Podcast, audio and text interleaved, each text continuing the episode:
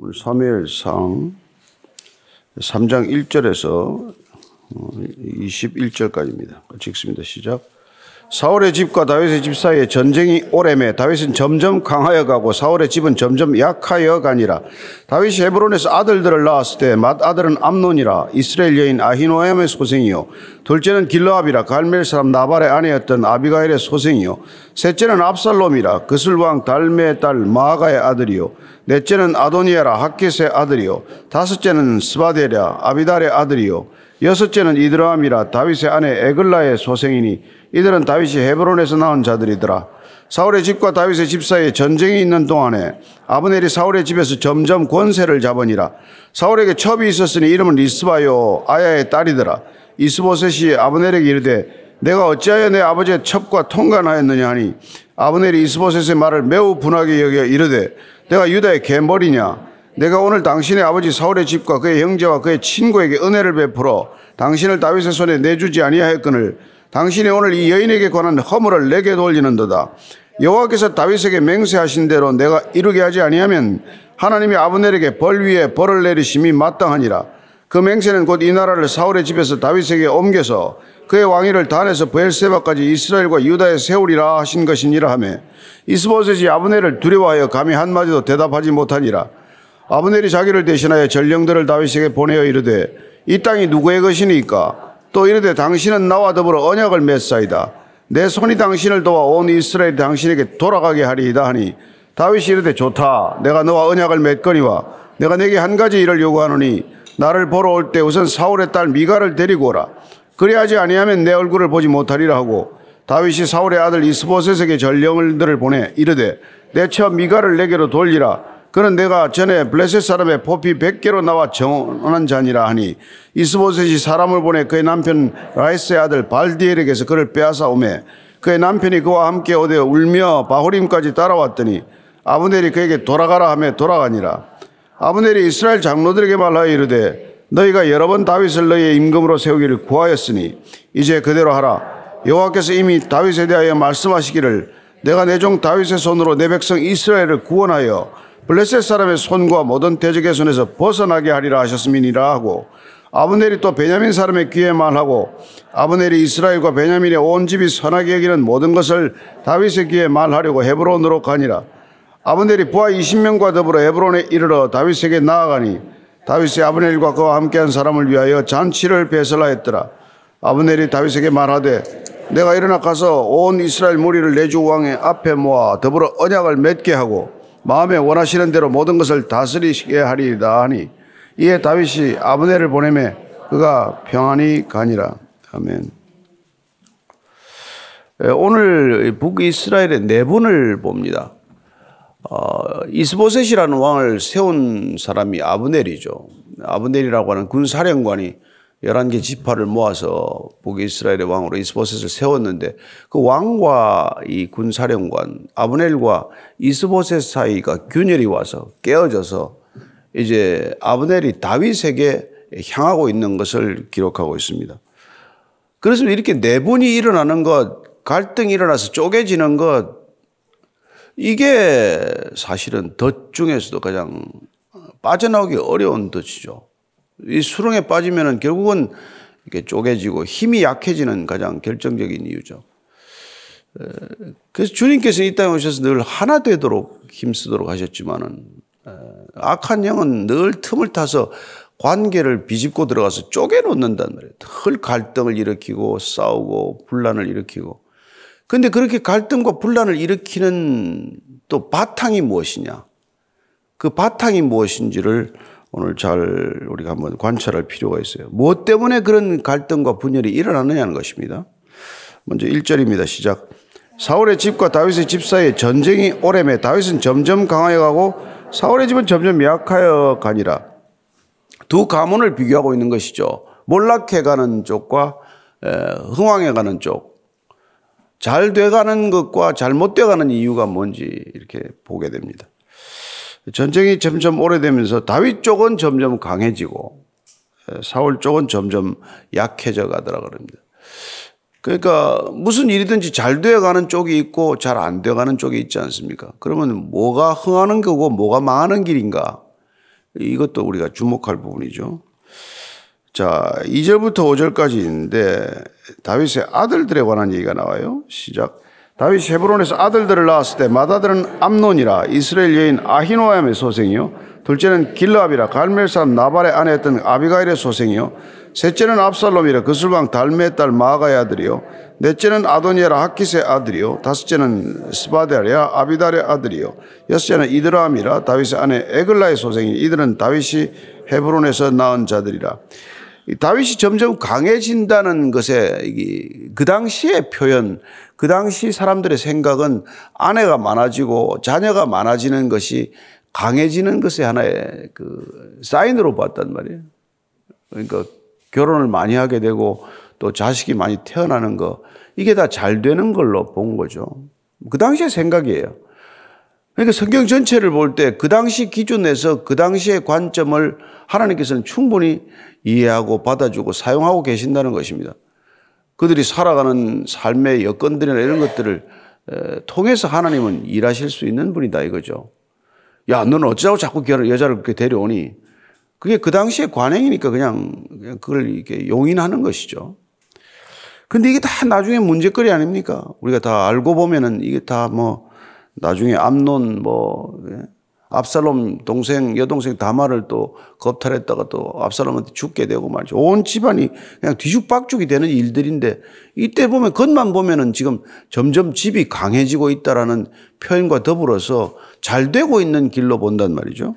그 중에 지금 셋째는 보면 이제 압살롬인데 압살롬이 이게 나중에 반역을 일으키는데 그 어머니가 누군가 하니까 그 술왕 달메의 딸 마가로 돼 있어요. 그 술은 요단 동편에 있는 바산 골란고원에 있는 작은 왕국입니다. 그러니까 이쪽이 마하나임과 가까운 쪽인데 어쨌든 이스보셋 북쪽에 있는 이쪽 사람들과 정략 결혼을 했다는 것을 알 수 있습니다. 거기까지 뭐하러 가서 여자를 데려오겠어요. 근데 그 술왕이라고는 이방족 속에 뭐 이 딸을 하나 또 데리고 와서 이렇게 결혼을 한 거란 말이에요. 그러니까 어떻게 보면 다윗은 그 당시에 하나님을 믿지만은 하는 행동은 보면 당시 사람들의 큰 범주에서 벗어나지 않았다 이거죠. 그 당시 왕들은 대개 정치적 이유나 군사적 목적을 가지고 정략 결혼을 쉽게 하지 않았습니까? 왕과를 맺고 사도를 맺으면 예, 어떻게 보면 좀 침략으로부터 자유로워지는 것이고 또 그런 결혼을 통해서 이뭐 이스보셋에게 부담을 줄 수도 있는 거고 그런 것이죠. 결국은 그 아, 아, 딸이 낳았던 마아가의 아들 압살롬이 나중에 이제 문제를 일으키지 않습니까? 넷째 아도니아 뭐 이렇게 쭉 헤브론에 와서 이제 점점 정치적인 군사적인 안정기로 들어가면서 이게 본성의 한 조짐으로 보지만 어쨌건 이런 일들이 일어났다는 것입니다. 사울의 집과 다윗의 집 사이에 전쟁이 있는 동안에 아브넬이 사울의 집에서 점점 권세를 잡으니라. 왜 사울의 집은 점점 약하여지더라는 말이 나오더니 아브넬의 권세는 점점 강해진다. 이거 무슨 이게 일입니까? 왕권은 점점 약화되는데 실권자는 점점 강해지더라 이런 표현을 해요. 그러니까 참 이 아브넬이라고 하는 사람이 참 웃기는 사람이죠. 나라는 점점 약해지는데 자기 권세는 점점 강해졌더라. 예, 이런 일들이라는 것이죠. 정치인들의 권력은 점점 커졌는데 나라는 점점 힘들어졌더라. 는 것과 마찬가지란 말이에요. 그러니까 이 아브넬이라고 하는 사람이 결국 큰 문제를 일으키게 되는데 결국은 예, 블레셋과의 전쟁에서 살아남았다는 한 가지 이유로 예, 정말 부끄러워해야 할 처지인데 왕도 죽고 수많은 백성들이 죽고 군사들이 죽었는데 예, 그 기회를 잘 포착을 해서 이스보셋이라는 남아있는 막내 아들을 세워서 어, 나라를 세우더니 자기가 그 전에 사울 왕 밑에서 누렸던 기득권을 어떻게 하면 이 기득권을 또 누리며 또 유지할 것인가에 골몰했던 사람이란 말이에요. 내가 이 기득권을 유지할 수만 있다면 어떤 상황에서도 이렇게 살아남는 재주가 있는 사람이란 말이죠. 그래서 2인자가 되었다가 사실은 1인자 노릇을 하고 살았다 그 얘기죠.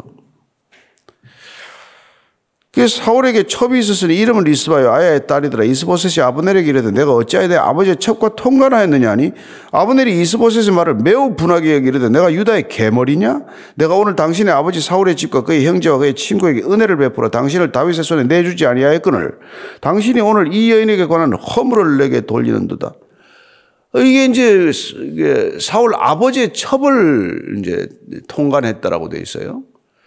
그래서 이제 뭐 이스보셋이 화가 난 거죠. 아버지의 첩이었는데 아버지의 여인이었는데 어떻게 아버지를 내가 그렇게 통관할 수 있냐? 당연히 문제 제기를 할 수 있는 거 아니겠어요? 그리고 그 당시에는 선왕 선대에 그 여인을 이렇게 이렇게 손을 댄다는 것은 왕권을 노린다는 거하고 같이 여겨졌단 말이에요.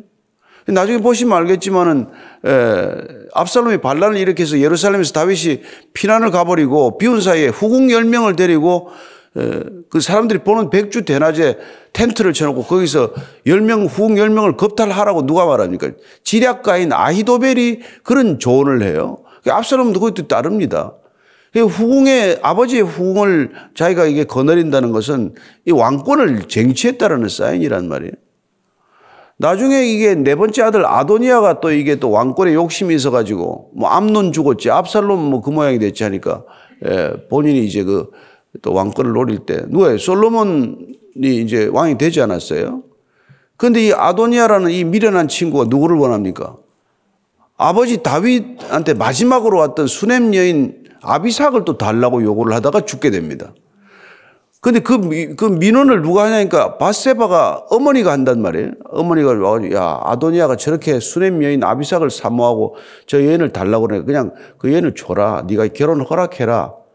그랬더니 솔로몬이 그렇게 어머니 말을 잘 듣는데 그때는 발끈하죠. 아니 나라를 주라 그러지 그러세요? 그 여인 하나 주는 게 문제가 아니지 않습니까? 그렇게 하는 거를 처음 듣는 얘기처럼 듣지 마시고 다, 다 읽었는데 다 읽으셨는데 그러니까 이게 이 여인을 주고받는 게 이게 보통 문제가 아니란 말이에요.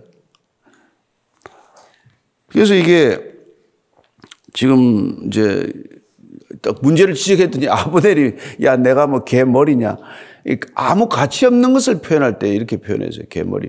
근데 좀 점잖게 표현하고 사실은 개 대가리냐 이 소리예요. 내가, 내가 개대가리냐, 이놈아? 그리고는 뭐 내가 너한테 은혜를 지금 얼마나 베풀었는데 지금 내가 여자 하나 가지고 네가 나한테 이렇게 문제를 제기할 수 있냐? 이렇게, 이게, 이게 세상이 사람들 계산하는 방식이에요. 지금 아브넬은 야, 네가 왕하고 있는 게 누구 덕에 지금 왕을 하고 있는데 이거 아니에요. 내가 너를 왕 시켰고 내가 너를 왕으로 지금 이렇게 대접해 주고 있는데 너 지금 내, 내 나를 지금 나무라고 질책하는 거니? 아, 여러분, 세상을 오래 산 분들은 세 가지가 이 세상에 없다는 걸 아시더라고요. 세상에 절대 세 가지가 없다. 하나 살아보니까 정답이 없더라. 두 번째는 비밀이 절대 없더라. 세 번째가 중요해요. 공짜가 없더라. 공짜가 절대 없다는. 여러분, 이 세상에 공짜는 절대 없습니다. 구원이 공짜입니까? 아니요. 얼마나 큰 대가를 치렀는데 내가 안 지불하면 그게 공짜입니까? 이 공짜는 생각을 버려야 돼요. 이 세상에 공짜는 없습니다. 예. 부모의 희생이 있으니까 자녀들이 다 그렇게 공부도 하고 그렇게 성장해 가는 거지. 예. 뭐가 공짜입니까, 이 세상에? 그러니까 이게 이 왕이 된 게 공짜냐. 이게 야, 아브넬을 내가 다 도와줬는데 도와준 사람은 다 기억하잖아요. 다 써놓지 않습니까? 네. 뇌물 그냥 줍니까? 웬만한 사람들 뇌물 줄 때 뇌물 장부가 다 있잖아요. 내가 언제 어디서 만나서 얼마 줬다는 거 다 있지 않습니까? 그래, 한번 받으면 덜컥덜컥 걸리는 거죠. 예. 심지어 요새 다 녹음합니까? 녹음하잖아요. 예. 무슨 회의만 해도 녹음을 하고, 무슨 만나도 녹음을 하고, 자동 녹음이 되고, 전화만 해도 녹음이 되고, 이런 세상이란 말이에요. 그러니까 아예 공짜는 나는 원치 않는다. 이걸 확실히 해야 되는 거예요. 그리고 조금 줘놓고 다 동네방네 떠들고 다니고 말던데. 그 사람 내가 매개 살리는 것처럼 얘기를 해. 그러잖아요. 자, 구절 이하를 읽습니다. 시작. 여호와께서 다윗에게 맹세하신 대로 내가 이루게 하지 아니하면 하나님이 아브넬에게 벌 위에 벌을 내리심이 마땅하니라. 그 맹세는 곧 이 나라를 사울의 집에서 다윗에게 옮겨서 그의 왕위를 단에서 베세바까지 이스라엘과 유다에 세우리라 하신 것이니라 하며 이스보셋이 아브넬을 두려워하여 감히 한마디도 대답하지 못하니라. 감히 한마디도 못할 주제에 뭐하러 또 말을 했어요, 그러면은. 끝까지 이 문제를 가지고 문제를 삼든지, 그래서 제거를 하든지, 자신이 없으면 그냥 뭐 어떻게 했어야 하는데, 이게 이 일이 이렇게 번진 거란 말이에요. 근데 오늘 보니까 이 일이 터지자 아버넬은 뭐라고 말합니까? 다윗에게 나라를 갖다 넘겨버리겠다. 이게 협박을 하는데 이게 얼마나 이 인간이 간악한 인간인 거니까 사울의 집은 점점 약해지고 다윗은 점점 강해지고 지난번에 한번 내려갔다가 요압 장군 패하고 붙어가지고 한번 이게 참패를 당하고 그러면서 내가 기득권을 유지하려면 결국은 다윗한테 줄을 서야 되겠구나 이 계산이 섰단 말이에요. 그래서 어떻게 보면 어떤 해석을 할 수가 우리가 있냐면 아 이게 지금 이 여인에 대한 문제를 일으킨 것은 다윗에게 백기 투항할 만한 명분을 만들고 있구나라고도 우리가 이게 생각. 세상은 그렇게 움직인단 말이에요. 이스보셋을 내쫓고 다윗을 지금 이렇게 데리고 올 명분을 뭐 만들 게 없나? 이제 이런 게도 할 수 있는 게 인간이란 말이에요. 그러니까 뭐 이거 가지고 한번 왜 아버지 그 첩을 건드리냐? 한마디 하자마자 야, 너 누구, 누구 왕이 되는데 내가 이 나라를 그냥 다윗한테 줘버릴까 보다. 이게, 여러분, 이게 무슨 있을 만한, 이게 나라가 무슨 장난입니까? 자기 집에 있는 밥상입니까? 이, 이게 이렇게 오락가락 한단 말이에요. 하기야 뭐 1차 대전 끝나고 2차 대전 끝나고 전쟁에 이제 승전국들이 뭐 이렇게 전쟁 배상금을 물리고 이렇게 뭐 중동 땅 이렇게 뭐 아프리카 땅 구분하는 거 보면은 완전히 테이블에 앉아가지고 그냥 선긋기 아니에요 이거. 그 사람 뭐 무슨 소용이 있습니까? 그러니까 참, 예, 참 세상 살기가 참 보통 일이 아니죠. 12절에서 16절까지 쭉 가면 읽습니다. 시작. 아브넬이 자기를 대신하여 전령들을 다윗에게 보내 이르되 이 땅이 누구의 것이니까? 또 이르되 당신은 나와 더불어 언약을 맺사이다. 내 손이 당신을 도와 온 이스라엘 당신에게 돌아가게 하리이다니. 다윗이 이르되 좋다. 내가 너와 언약을 맺거니와 내가 네게 한 가지 일을 요구하노니 나를 보러 올 때 우선 사울의 딸 미갈을 데리고 오라. 그리하지 아니하면 내 얼굴을 보지 못하리라 하고 다윗이 사울의 아들 이스보셋에게 전령들을 보내 이르되 내 처 미갈을 내게로 돌리라. 그는 내가 전에 블레셋 사람의 포피 100개로 나와 정혼한 자니라 니 이스보셋이 사람을 보내 그의 남편 라이스의 아들 발디엘에게서 그를 빼앗아 오매 그의 남편이 그와 함께 오되 울며 바호림까지 따라왔더니 아브넬이 그에게 돌아가라 하매 돌아가니라 아, 참, 슬픈 얘기예요. 그죠? 네, 슬픈 얘기인데. 그러니까 아브넬이 이제 지금 다윗한테 가가지고 뭐 내가 이 땅을 다 지금 이게 주겠단 말이에요. 온 이스라엘이 당신한테 돌아가겠다. 또 다윗한테 가서 또 이렇게 큰 소리를 치는 거예요. 내가 당신을 통일 이스라엘의 왕으로 만들어 주겠다. 이렇게 또 거래를 시작하는 것이죠. 아주 자기가 막 킹메이커예요. 아주 그냥. 내가 들면 왕 못 만들 사람 없다, 내가. 뭐, 그 여기도 그렇게 생각하는 사람도 있을 거예요. 뭐, 내가, 내가 정권을 창출했다. 뭐, 이런 사람들 있잖아요. 근데 이게 이제 보니까 다윗이 말이죠. 한 가지 일을 요구하는데 보니까 사울의 딸 미가를 데려오라는 거예요. 미가를 첫 번째 이제 부인 아닙니까, 사실은. 근데 합법적인 부인이죠, 여전히. 왜냐하면 이혼한 적이 없으니까. 예, 다윗이 밉다고 사울 아버지가 딸 미가를 그냥 발디에게 줘버렸단 말이에요. 그러니까 이혼 정서를 써주고 해야 그게 신명기에 나오는 합법적인 이혼인데 그냥 그 주었으니까 불법적인 이 사건이니까 내 처를 데려와라. 아직까지 내 처니까. 또 여러 가지 계산이 사울과 통일 이스라엘 왕국을 만들려면 사울 세력 쪽에 있는 사람들을 데려와야 되고 그러려면은 사울의 사위라는 지위가 여전히 유효하다는 것을 보이는 것도 또 나쁘지 않단 말이에요. 그리고 또 사실은 아브넬의 뜻이 확실한가? 또 아브넬과 이스보셋은 합의가 되어 있나? 이런 것들을 한번 테스트해 보기 위해서 이런 조건을 내세웠는데 그래서 전령을 누구한테 보내는 겁니까? 아브넬한테 데려오라고 하지 않고 이스보셋에다가 내 철을 돌려달라. 이런 제안을 해요. 바뀌는 이 지금 통일 이스라엘에 관한 제안은 아브넬이 가지고 왔는데 통일의 조건을 내세우는 것은 이스보셋에게 내 처 미가를 돌려달라. 그래요. 그러면 이스보셋하고 어, 이 저기 저 아브넬하고 둘이서 얼마나 협의가 되는가? 이 제안이 사실인가? 이런 것도 또 한번 떠보는 것이죠. 예, 그랬더니 이게 이제 뭐 내가 블레셋 사람 포피 100개로 정원한 여인인데 왜 날 데려와야지. 그랬더니 또 이스보셋이 야, 이때 이스보셋이 이게 자기 누이 아니에요. 이미 또 가서 발디에라고 잘 사는데 뺏어와 가지고 이걸 준단 말이에요. 참, 이 여러분, 이 여성 여러분들은 좋은 시대 살고 있는 거예요. 옛날에 줬다 뺏었다가 막 이런 시대가잖아요. 그 빼앗기면서도 또 이 새로 사는 남편은 또 울며 불며 또 따라와가지고 참. 우리가 그냥 이 슬픈 얘기처럼 지나가지만 여러분, 이게, 이게 이 세상이란 말이에요. 그 이게 뭡니까? 여전히 사람이 하나의 수단으로 이렇게 여겨지는 때란 말이죠. 하나님 나라에서는 사람이 목적이지만 세상에서는 사람이 수단이다 이 말이에요.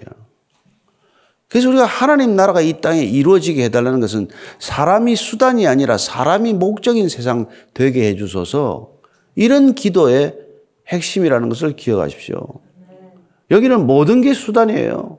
모든 게 자기 중심이고 나한테 좋으면 좋은 거고 나한테 덕이 되면 좋은 거고 이런 세상 속에서 하나님의 뜻이 이루어지다 하는 주기도문이 무슨 기도인지를 우리가 알고 기도해야 되잖아요. 어렵고 복잡한 게 아니란 말이에요. 사람이 수단이 아니라 사람이 목적인 세상 되게 해 주시옵소서 그런 거란 말이에요. 그래서 17절 이해합니다. 시작. 아브넬이 이스라엘 장로들에게 말하 이르되 너희가 여러 번 다윗을 너희의 임금으로 세우기를 구하였으니 이제 그대로 하라. 여호와께서 이미 다윗에 대하여 말씀하시기를 내가 내 종 다윗의 손으로 내 백성 이스라엘을 구원하여 블레셋 사람의 손과 모든 대적의 손에서 벗어나게 하리라 하셨음이라고. 아브넬이 또 베냐민 사람의 귀에 말하고 아브넬이 이스라엘과 베냐민의 온 집이 설하기는 모든 것을 다윗의 귀에 말하려고 헤브론으로 가니라. 그러니까 아브넬은 또 이스라엘 장로들을 모아놓고 너희들이 여러 번 다윗을 다윗을 왕으로 생각하지 않았냐, 요구하지 않았냐.